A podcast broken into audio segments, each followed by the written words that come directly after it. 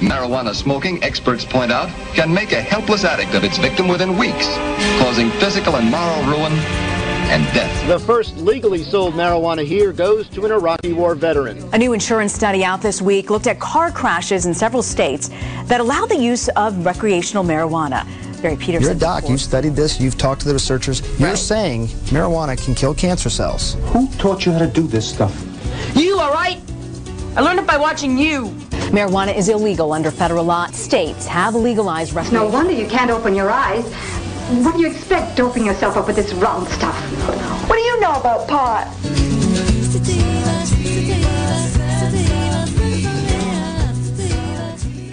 Good morning.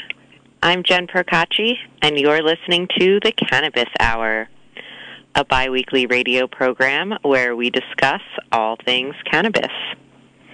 Today is Thursday, October 15th, and I'll be joined today by Monique Ramirez, a local community cannabis advocate and the founder of Covelo Cannabis Advocacy Group. Monique will be debriefing us on the passing motion made at Tuesday's Board of Supervisors meeting, which could have huge impacts on the local cannabis ordinance if it is voted in. In the meantime, we'll also be covering what's going on with the hemp pilot program and the cannabis equity program if we have that time at the end. I'll be opening up my lines early for callers to make sure I can answer all your questions because I know you'll definitely have some. That'll be happening right around 9:30. All right, let's bring Monique on and get started. I believe she's here with us. Monique, are you here on the air?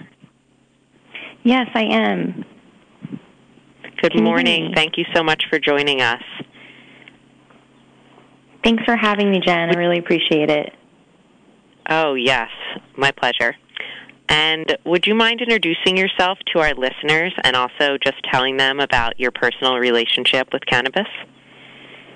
Sure. Um, my name is Monique Ramirez, and I hold a 2,500 square foot um, cottage permit in Mendocino County, and I'm the founder of the Covelo Cannabis Advocacy Group, and I'm also um, a member of the internal policy committee of the Mendocino Cannabis Alliance. So, got a lot of um, love for the cannabis plant, and I would say my relationship to it is that I feel married to her. So um, I live and breathe her and advocate for her, and um, so it's been a it's been a fun journey so far in this life with cannabis. Thank you, Mo, and thanks for all you do for our cannabis community. We have a lot to talk about, so I want to dive right in here. Um, this past Tuesday, the Board of Supervisors held a special meeting just to discuss uh, the cannabis ordinance. And there were a number of developments proposed for what is called Phase 3. And Mo, would you like to explain to our listeners who may not know exactly what Phase 3 is? Sure. So I think um, the best way to describe it is that when we when the county developed the cannabis ordinance back in 2017, it was set to um, launch in phases. And so the initial phase was phase one, which would include all of the legacy operators and term was used because it would have to the people would have to provide documentation and proof that they were cultivating prior to January 1st of 2016 in order to be eligible for a permit. Um, and then phase two rolled out to include industrial lands, and then phase three was um, designed to allow people that didn't have proof of um, cultivation prior to that date to be able to move forward. Um, and in phase three, there would be more limitations on what parcels would be allowed. Um, there was a grandfathering in of resource lands, which include timber production zone, which is often referred to as TPZ, forest land, which is referred to as FL, and rangeland, which is referred RL. So, um, and so in the phase three, it would not be allowing the uh, resource lands to continue operating. So that kind of gives you a, a kind of generalized viewpoint of what the phase three would look like. Um, and so once the program launched, um, I think nobody anticipated for all of the problems that we've seen to happen in terms of getting people their actual county permit. And we've all been operating either in an embossed receipt in good faith with our county, or some people have actually received a county permit through this process. And alongside that, then the provisional licenses are the other part you have to have um, to operate at the state level.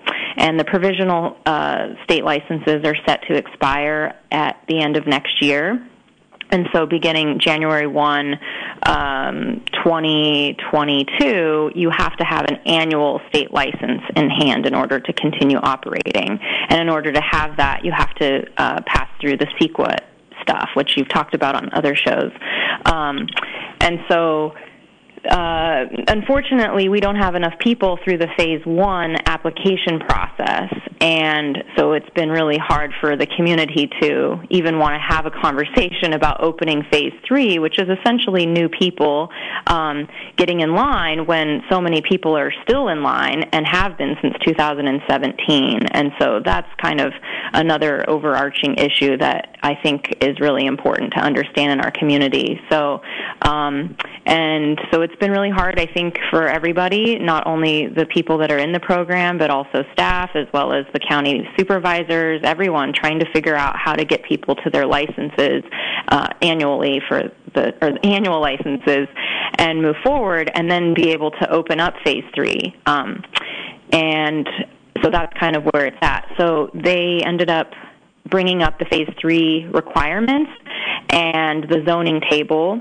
And if people want to ever look at the zoning table, it's located um, in 20.242 of the zoning code.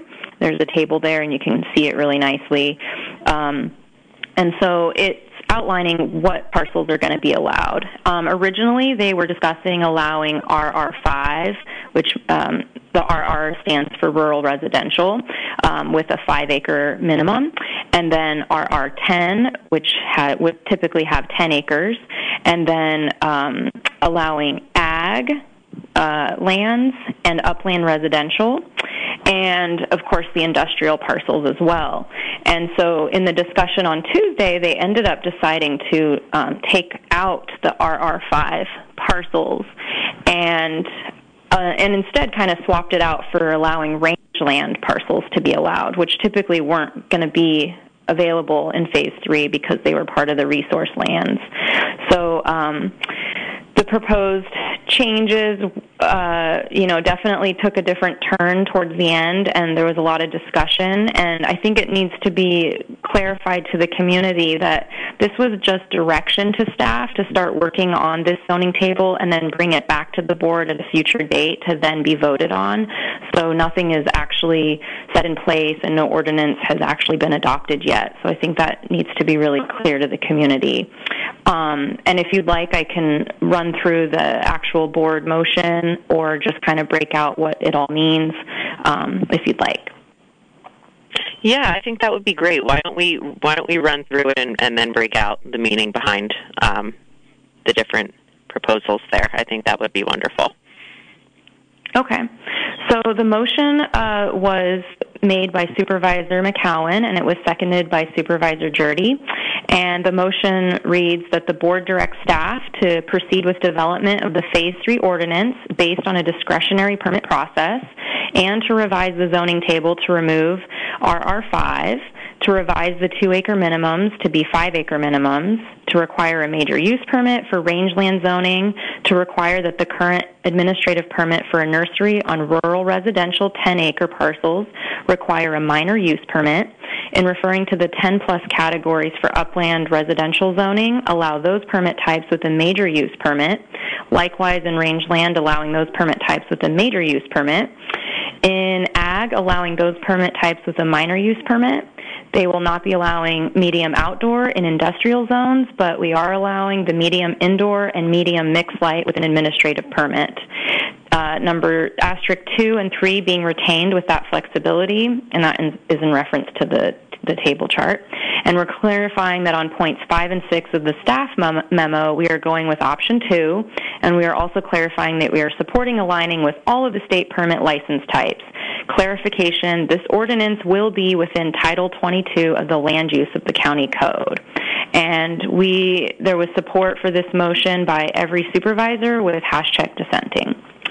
Um, so some people are like, "Whoa, what does all that mean?" And unfortunately, since we can't have a table to look at um, visually, I'm a visual person. I'm sure that was a little hard to digest. It's a long motion, um, so I'll just kind of break it out and make it a little more simplified for people to understand. Um, the first thing is that in phase three, again, you don't have to prove prior cultivation at this time in order to qualify. So this is essentially lands that have never had cultivation on them. So it will not be allowed in the RR5 parcels, and again, that's rural residential uh, 5. Um, there is going to be a minimum acreage requirement for everyone that is um, applying in uh, phase three for all different all the different zonings that will be allowed, and you have to have at least five acres or more to even cultivate a 2,500 square foot cottage uh, permit size. Um, they changed the nursery permits. Um, originally, if you had an RR10, um, you would have to have uh, an administrative permit in order to get a nursery license, and now it's going to require that you actually bump up to using a minor use permit process. Um, and I'll also define what minor use permit, administrative permit, and major use permit costs are um, later. Um, there will not be um, any medium outdoor permits allowed in industrial zones, and the medium outdoor permits uh, would have allowed one up to one acre. So you can't do that if you're in an industrial zone for outdoor. Um, but they are going to allow a medium indoor and a medium mixed light in those industrial zones, but you'll have to obtain an administrative permit. Um, there was no discussion about um, the reopening of phase one in this motion, and um, and as it stands, there's no expansion for anyone that's outside of the ag, upland, residential, or rangeland parcels um, for phase one. So if you're lucky and you were in phase one and had ag, upland, residential, or, or rangeland, you now have an opportunity to scale up.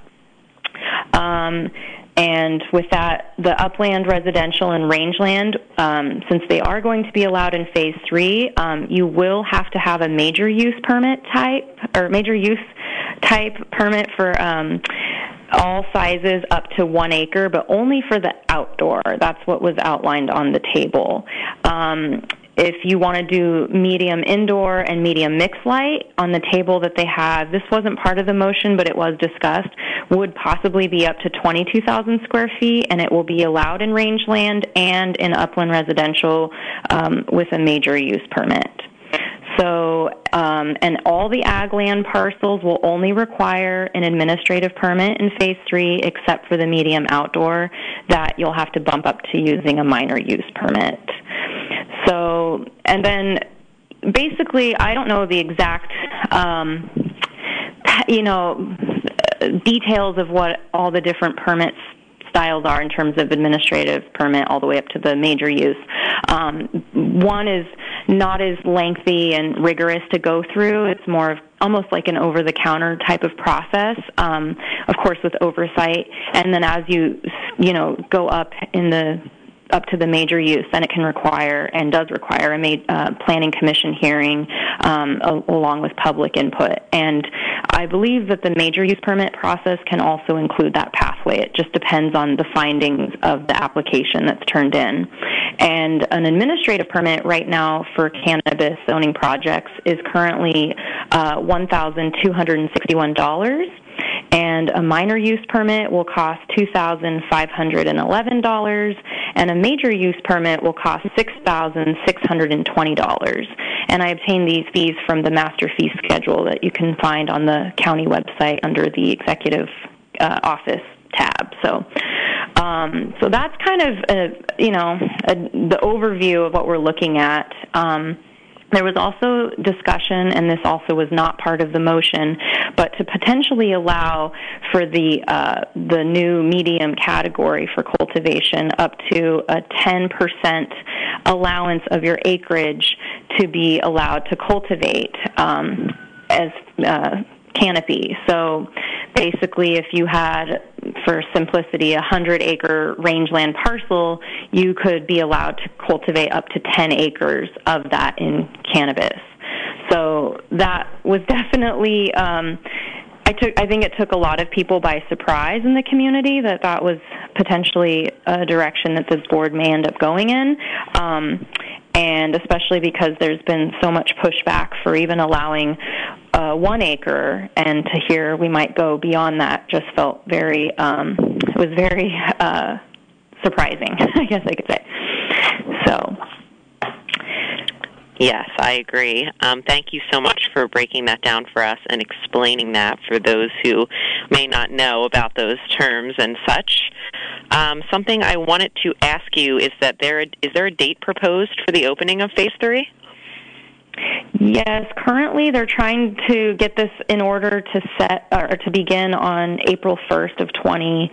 Uh, so um, I think that was also another reason that re- because even though we have these issues with phase one, the staff was really concerned that if we if the county wanted to try to get a phase three program opened up by that timeline, we really the the board really needed to discuss it yesterday to get um, that directive because it's going to take time for the staff to put it all together and get it written into the code and bring it back for a vote and you know that that whole process that takes place. So, um, but as it stands, that is when it would go into effect. But again, it still has to come back to the board to be voted on. And there's still more opportunity for more revisions on the table potentially and modifications and all of that kind of stuff. So I think it's important mm-hmm. for the community to know that, especially those that are, you know, even looking to purchase properties right now. It's, you know, you want to make sure that you don't buy a piece of land that you won't end up being eligible to cultivate on. So I think that's important. Absolutely. And we have seen major flips in the past when it comes time for something to actually get voted in. So it's important to emphasize that people shouldn't be making, you know, life-changing decisions based on this information that we're hearing in its um, sort of infant stages right now. Yeah, so. Um, Especially because people yeah. thought RR5, you know, has was going to be allowed in this phase three, and now that's off the table. So, and rangeland is on the table. So, definitely is a game changer for many people out there. Yeah, and that's very surprising to, for me to hear that. So, a question that I have for you, you know, as a cultivator myself and someone in the program who is still trying to get all the way through to getting my state license, um, did the county have any kind of proposed plan for how staff would be able to handle this additional workload when it seems like they're already struggling so much to just deal with what's going on with everyone still in phase one? Um, that's a great question, and it actually was asked by Supervisor Haschak. He had a lot of concerns um, about Phase 3 and how it would impact um, our process for Phase 1.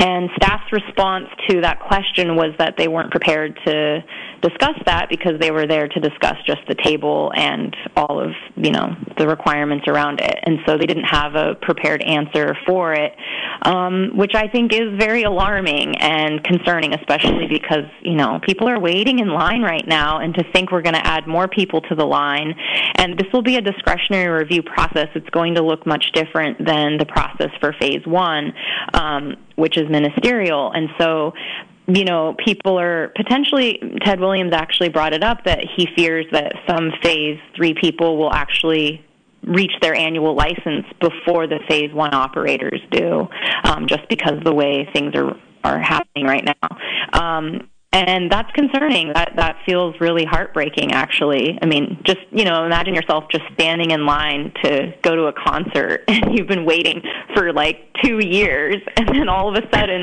someone's got the vip gold pass and then just like boom gets to the front of the line. You're like what? I've been here this whole time waiting. So that part feels it's just it's just unfortunate. I really feel like the county must prioritize everybody that has come forward in good faith and to recognize that it was such a courageous act to even come forward.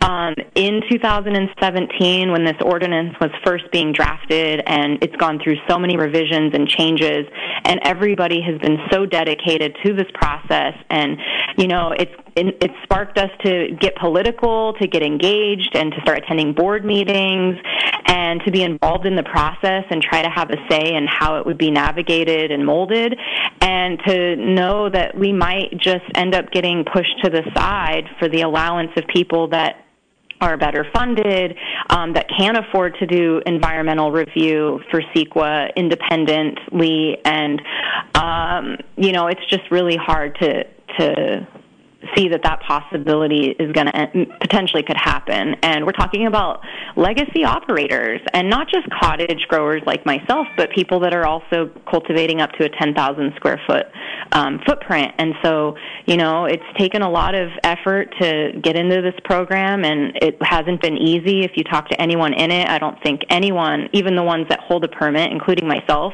that it's been an easy process. My personal land has had to go through a lot of um, changes. I've had to um, bring a lot of things into compliance that weren't, and um, including getting my house permitted and all kinds of things like that. And and it's good. I'm glad that we did those things, but it definitely cost a lot of money and it took a lot of time. And um, and I still don't have any for sure guarantee that I'm going to be able to continue operating um, because I don't know what the path is going to be for annual licenses and so that just makes it really, really, um, really hard to to do this right now. Yeah, absolutely. I mean, when I think about it, it just seems like such a huge disservice to those in our community who have built the reputation of Mendocino County as a cannabis producing region, which really paved the way for us to even be having this program in the first place. Um, the thought of, of us all getting, you know, sort of pushed to the side for the VIP pass holders, as you put it, is truly heartbreaking.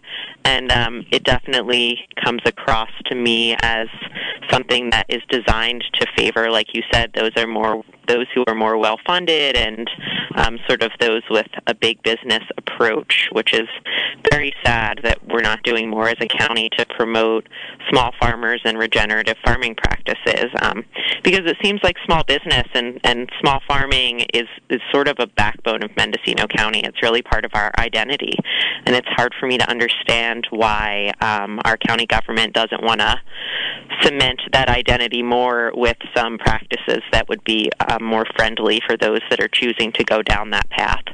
Something that I wanted to make sure we talked about was how these proposed um, parameters for phase three could affect legacy cultivators who aren't currently permitted um, but we're hoping to possibly enter the legal market once phase three opens up.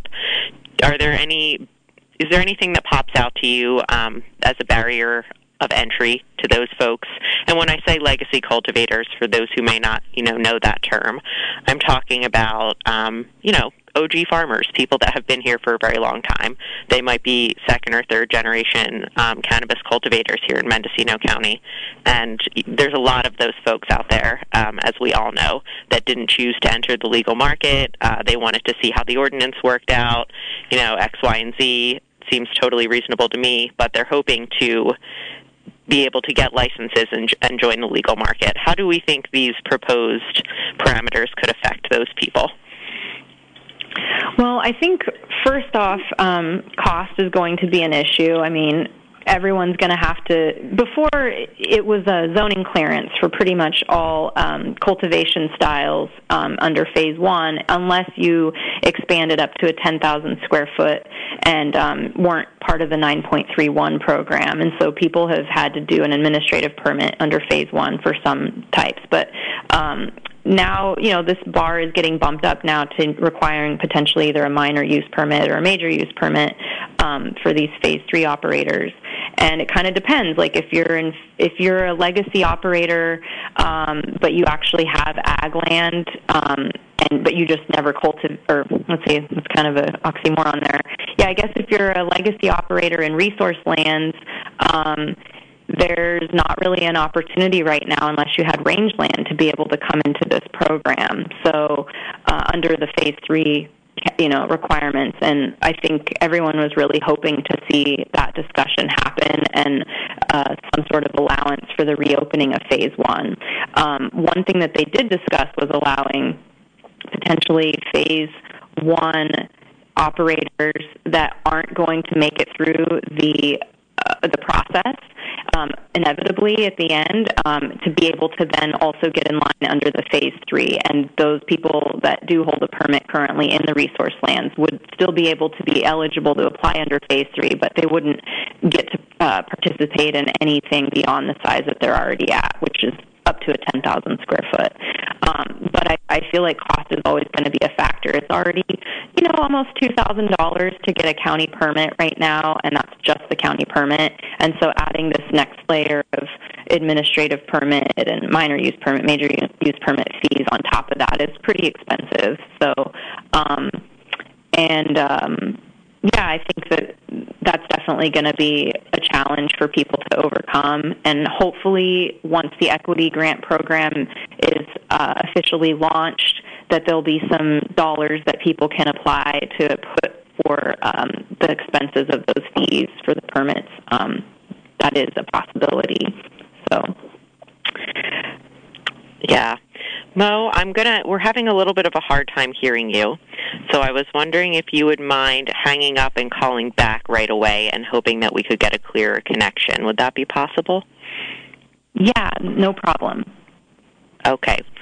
So um, while we're waiting for you to come back on, I just want to remind our listeners that it is KZYX's birthday, and also it's our quiet drive.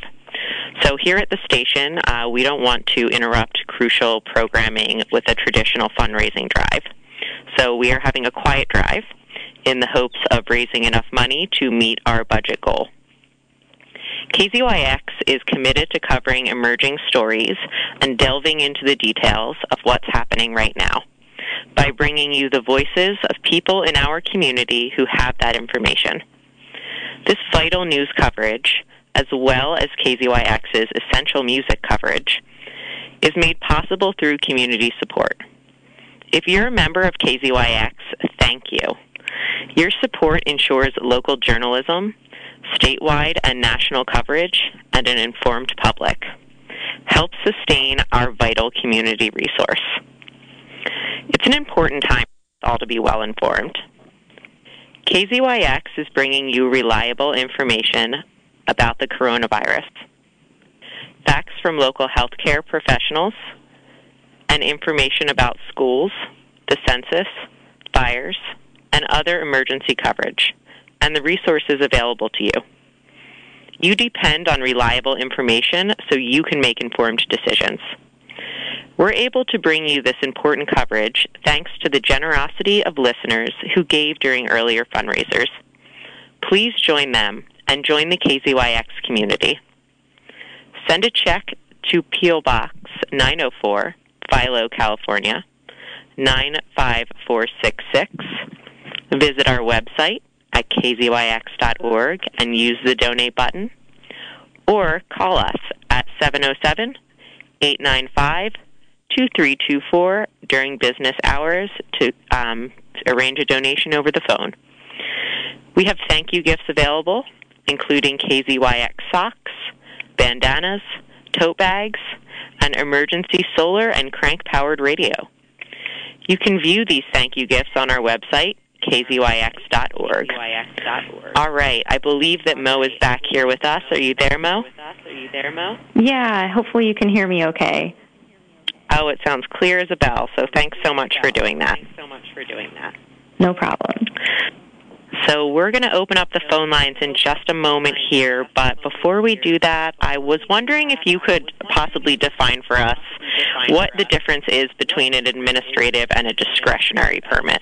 We talked about how these um, larger businesses who may come in during phase three uh, could possibly wind up getting their permits before phase one cultivators, and part of the reason was this discretionary uh, discretionary review process is actually what you called it. Um, so could you explain what that is, if you know? What that is, if you know. Yeah, um, it's basically like creating this site-specific review on your your project, and um, this is the land use method um, that's being advocated for. So.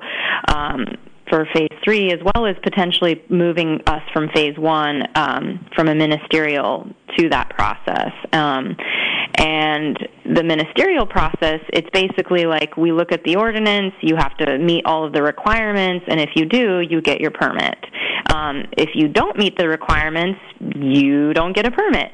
And with a land use process, there could be maybe a reason that you wouldn't be eligible to get a permit because you don't meet some requirement, but then they can place a condition on it, so, you know, and just for generalization, potentially, let's say your garden is not in the most ideal site because it impacts you know, some special frog. And so in those findings, they determine, you know what, you've got all this land, and over here is actually a better place.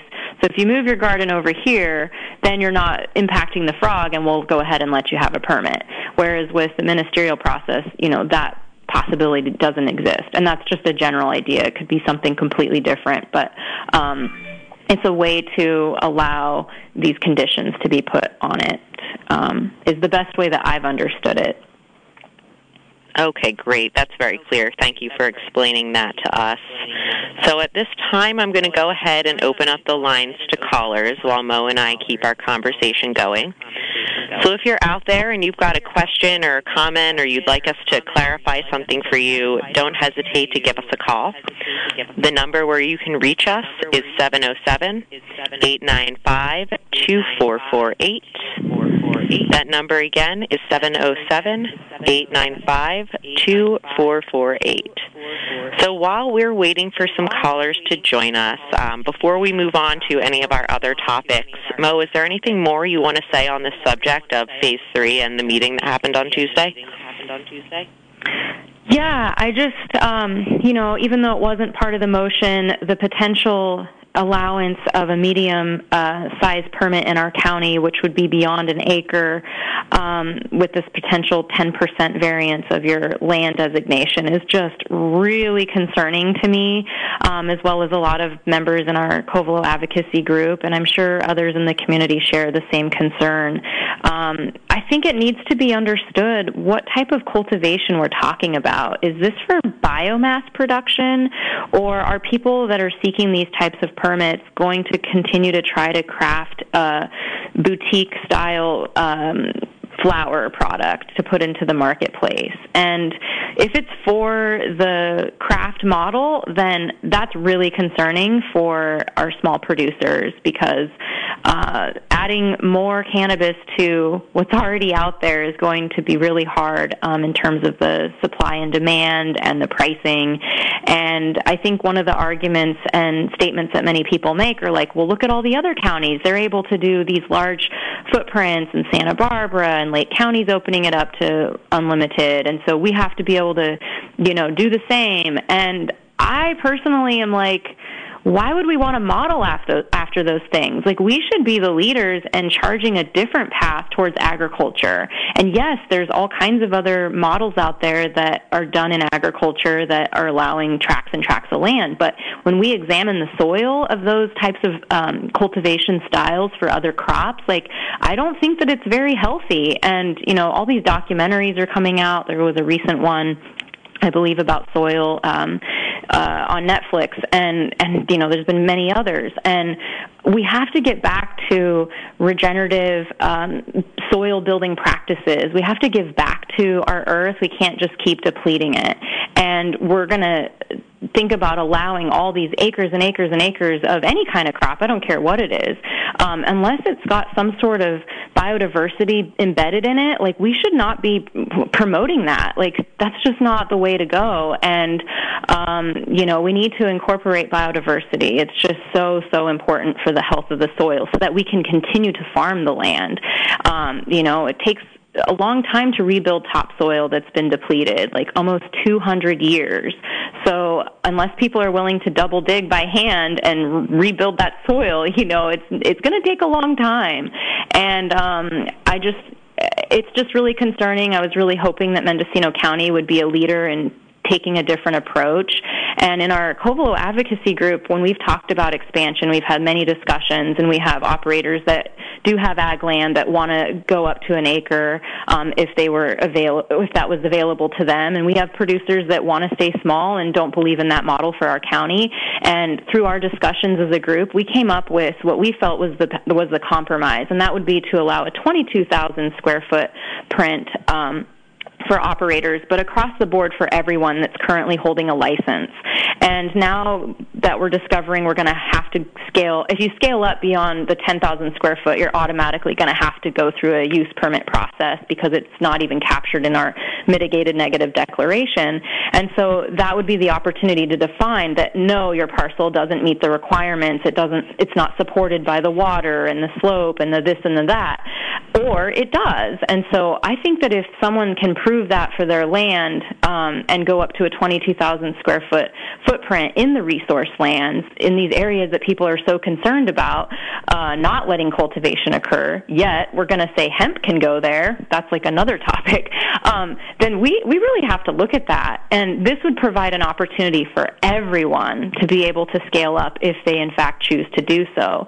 So I know some community members may think that I personally am like anti expansion, and I'm not. I'm just, I want it to be done in a healthy way. I want it to be done responsibly, and I want it to be done in a way that's equitable for everybody and fair. And so this would provide, you know, a double uh, increasing double from what people are doing right now.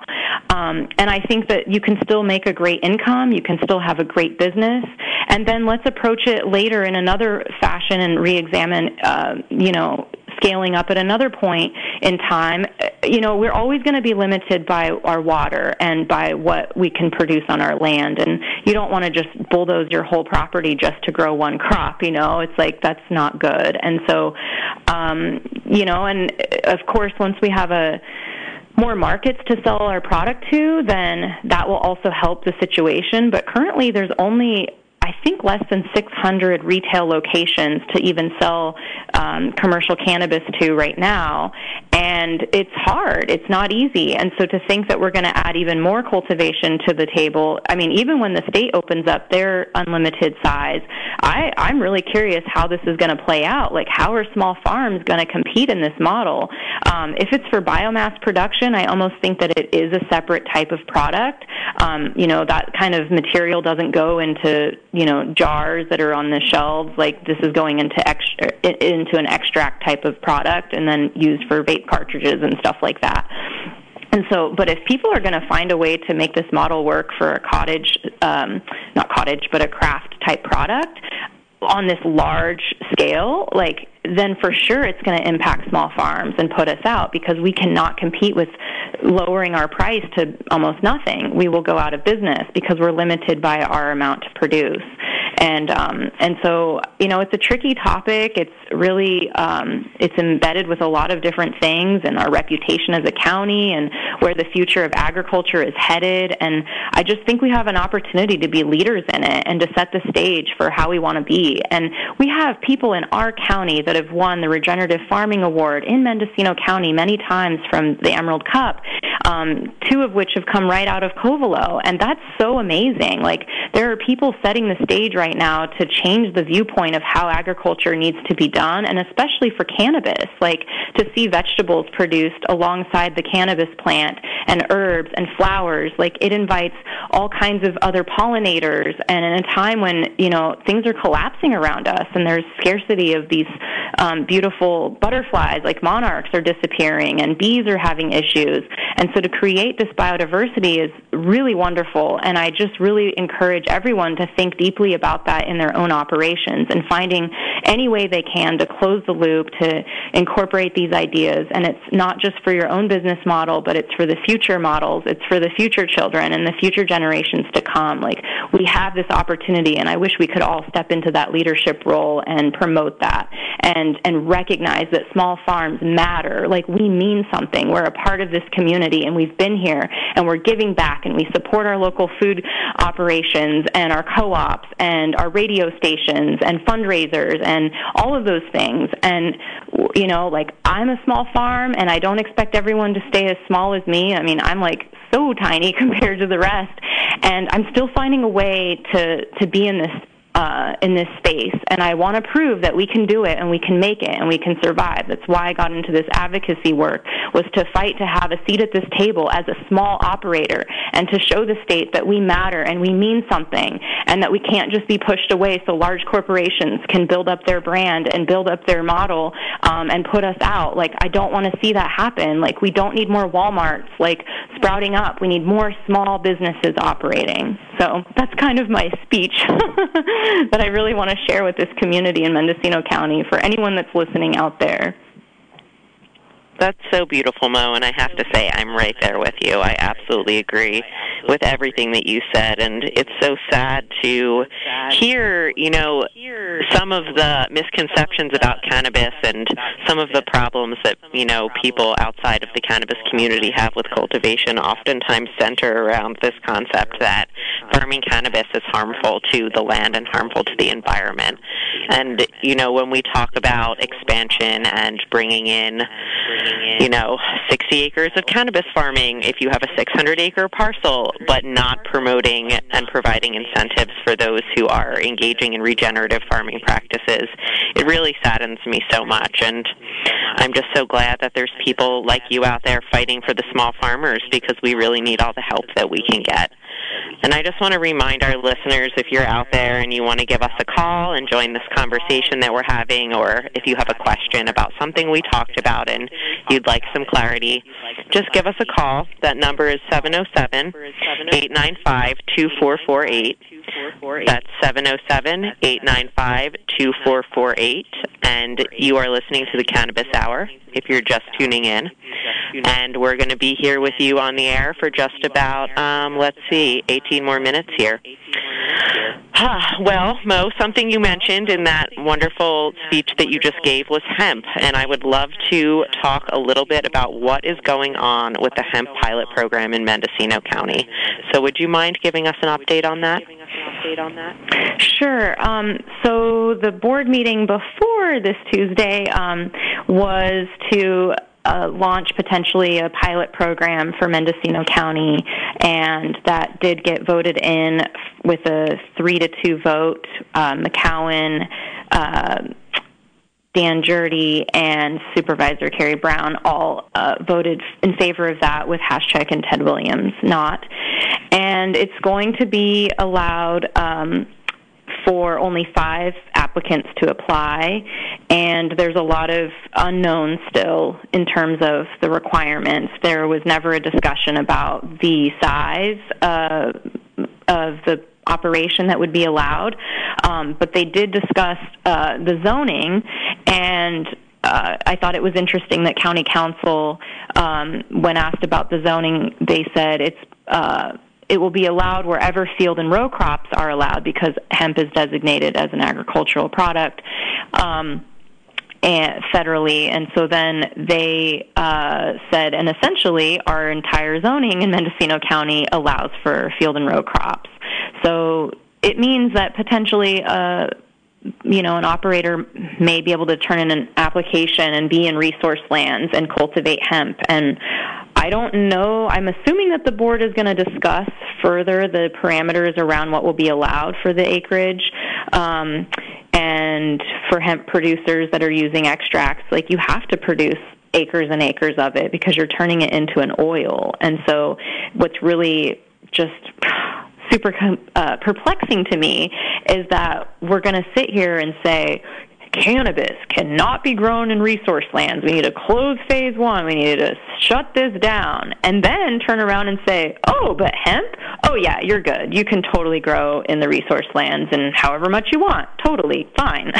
it's like, what? What are we talking about here? Like, this can't be this double standard like because the plant is no different it's one that has a little bit of THC you know, and then another that has way more. But the plant still needs the same things to grow. It needs water, it needs its nutrients and its soil and all of that kind of stuff. And so I just don't understand how some supervisors can uh, define it differently in their mind and then vote for regulation that is totally contradictory in terms of uh, what's appropriate in land on land and what's not. So and uh, again, I still think, um, you know, if we were doing hemp for fiber production, like that would be so exciting. That would be so amazing. And unfortunately, that's not really what's happening. People are going to be doing it for CBD production.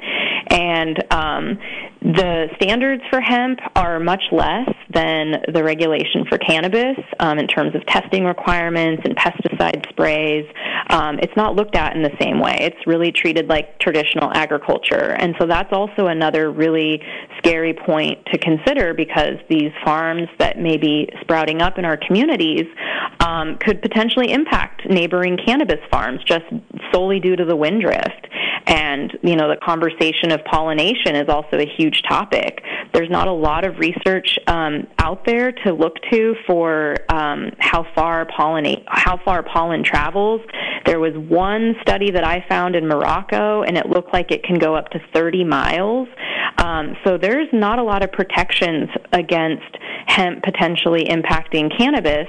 Um, they did try to put in some uh, or there was a discussion about, and I think it is going to be a requirement that you have to use feminized clones um, to mitigate that. There will be an inspection by the county, but you know, one of the concerns I have is like, our county can't even keep up with all the inspections they have to do with the cannabis program. How can they even think that they're going to be able to monitor hemp producers, even if only at five applicants? But if they have, you know, acres and acres, like, do we really believe that an inspector can walk every plant and really inspect every leaf and branch to make sure that no um, hermaphrodited, um, you know, branches are are sprouting up? And the cannabis plant is magical. In my own experience, uh, we pretty much only produce uh, from seed, and uh, it's more likely to have hermaphrodite tendencies to express themselves, but it can still happen with clones. It's not an absolute definitive n- no. It, it still can happen. And in my findings, I feel like the plant becomes you know, it's very in tuned and it's like, wait a minute, uh, we gotta, we gotta be able to spread our diversity here. Okay, we're gonna sprout out this little hermaphrodited branch on the back corner of the garden in this small section that you're not gonna see. Like, they're sneaky and it happens. It's happened to us and we've gotten lucky and caught it, you know, late August before the pollen just totally bursts open. So, you know, and this question was raised in the meeting and asked how, um, what would be the the the measure the county would take for anybody that did get impacted from a potential cross pollination.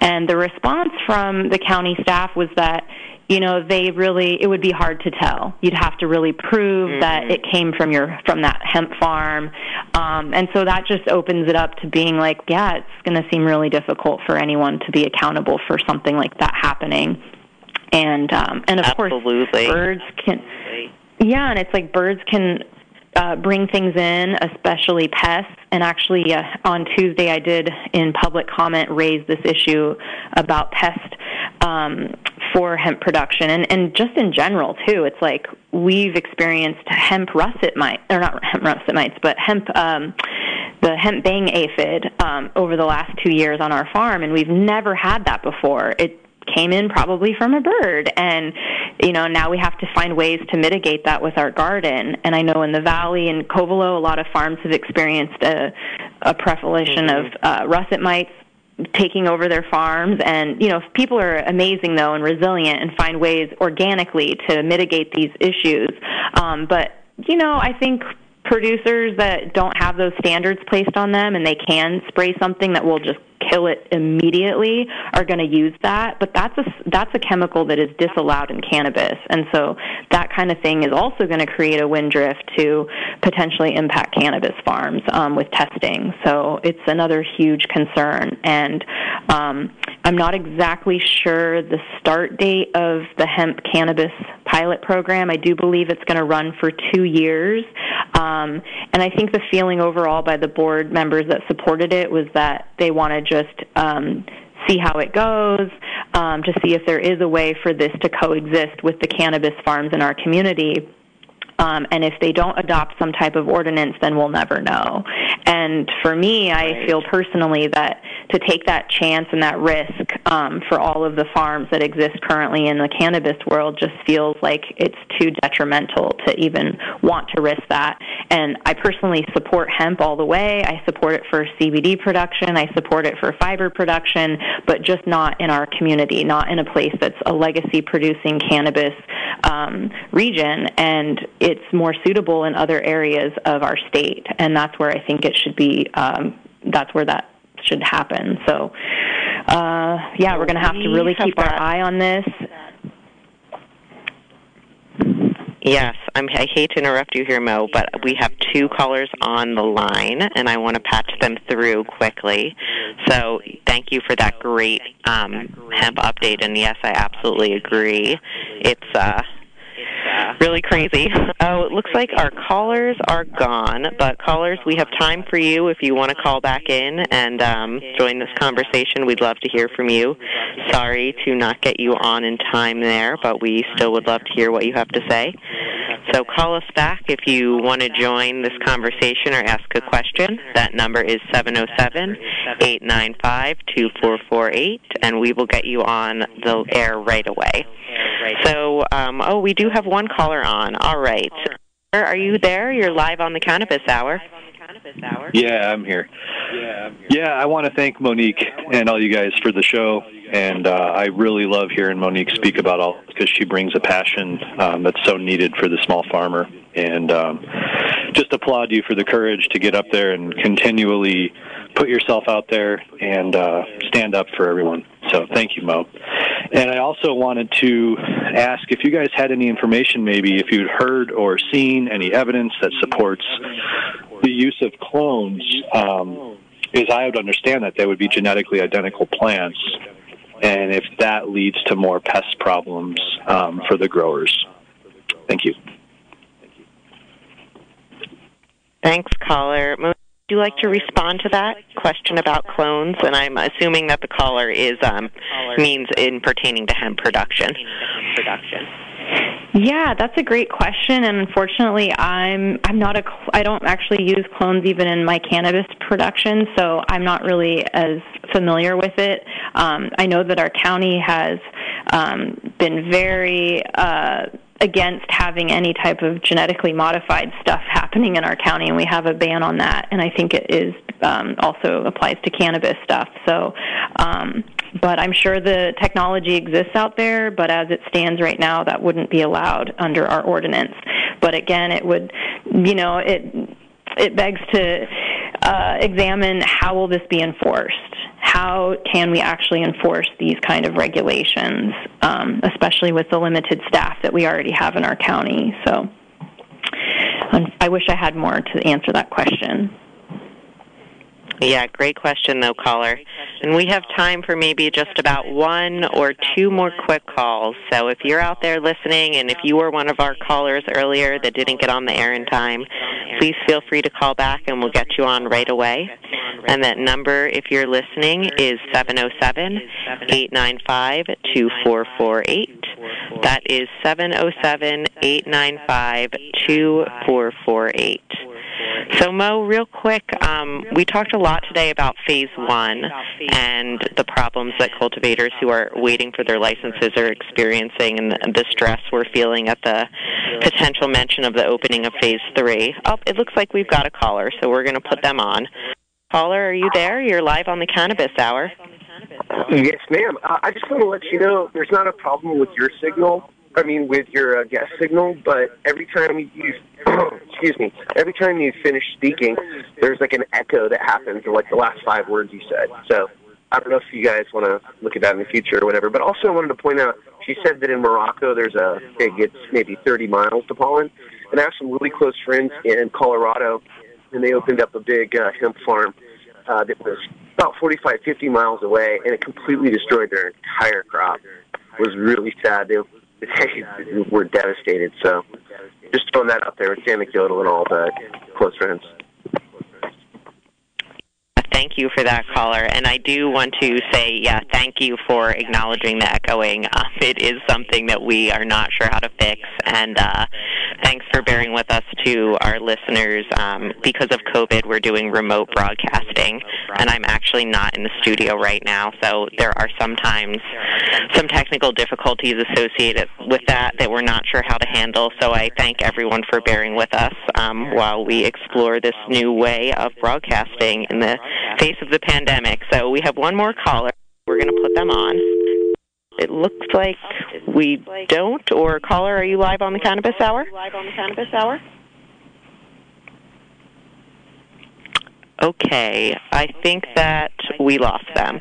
All right. So yeah, that is sad to hear of someone actually experiencing a mass pollination event. I think that's a really big fear that cultivators have, um, myself definitely included. But um, okay, one more caller. So this is going to be our last one. Caller, are you live on the Cannabis Hour? Yes. Hello. All right. Yes, we've got you on. Go ahead. Got you on. Go ahead. Uh, I just wanted to say uh, I'm, I'm glad to hear you guys talking about um, the potential dangers of hemp being in Mendocino County. Uh, I think everybody recognizes that knows about it understands the benefits of hemp. Um, and I think a lot of uh, cannabis farmers here get painted as selfish for not wanting hemp, that they that we want it all for ourselves. But I really think it needs to be paid attention that Mendocino is a very unique environment that is well suited for full term cannabis. Whereas one of the beauties about the cannabis plant, the hemp plant, is that it can literally be grown anywhere and is good for the soil. But you can't get full term outdoor sun grown cannabis in many other places in the country that's going to be as beautiful and as expressive as the stuff that we are able to grow here. So I think it's just a, matter of Mendocino County kind of staying in their lane and not trying to cash in on every opportunity to make a dime that comes along and to focus on what it is that we have here that we can do with and that we can support our county economically. So thanks for talking about it. Yeah, thank you, caller, for coming to share that thought. And we've just got two minutes left here, so Mo, I'm going to give it to you if you just want to quickly say anything else before we wrap it up, or if there's anything you're working on that you'd like our listeners to know about, please go ahead and share that. Go ahead and share that. Yeah, I just want to thank you again for um, having this show and to always be tracking what's happening at the county, um, you know, supervisor office and figuring out what's going on with our ordinance and all the changes. I think you know we're still working through it, and I, you know, my heart goes out to every cultivator that's trying to get in this process, to those that are in line waiting, and to those that um, you know wish to get into this process that don't have an opportunity right now. And I hope that we can continue to work together collaboratively as a community to find ways to make this all work for everyone so we can all live in harmony with nature and with, you know, a beautiful business and give back to our community. I think it's just so important. And, um, yeah, and I'm hoping that as time moves on, that the county will recognize um, the valuable uh, impacts that we can create as our businesses um, here in Mendocino County and find ways to make it work for everybody and that we can all have a thriving business. Thank you, Mo. That is a beautiful vision that I definitely share. And thank you so much for everything you do for the cannabis community. I'll, I don't know how you do it on top of being a cultivator and also a mom. So my hat is off to you. And thanks so much for joining us today and sharing all this great information um, on there for all our listeners. So it looks like that's all the time have for today. Thanks for tuning in. This has been the Cannabis Hour on KZYX, and I'll be back two weeks from today with another episode for you, so I hope you tune in then. And until I uh, see you again, have a beautiful day. Thank you.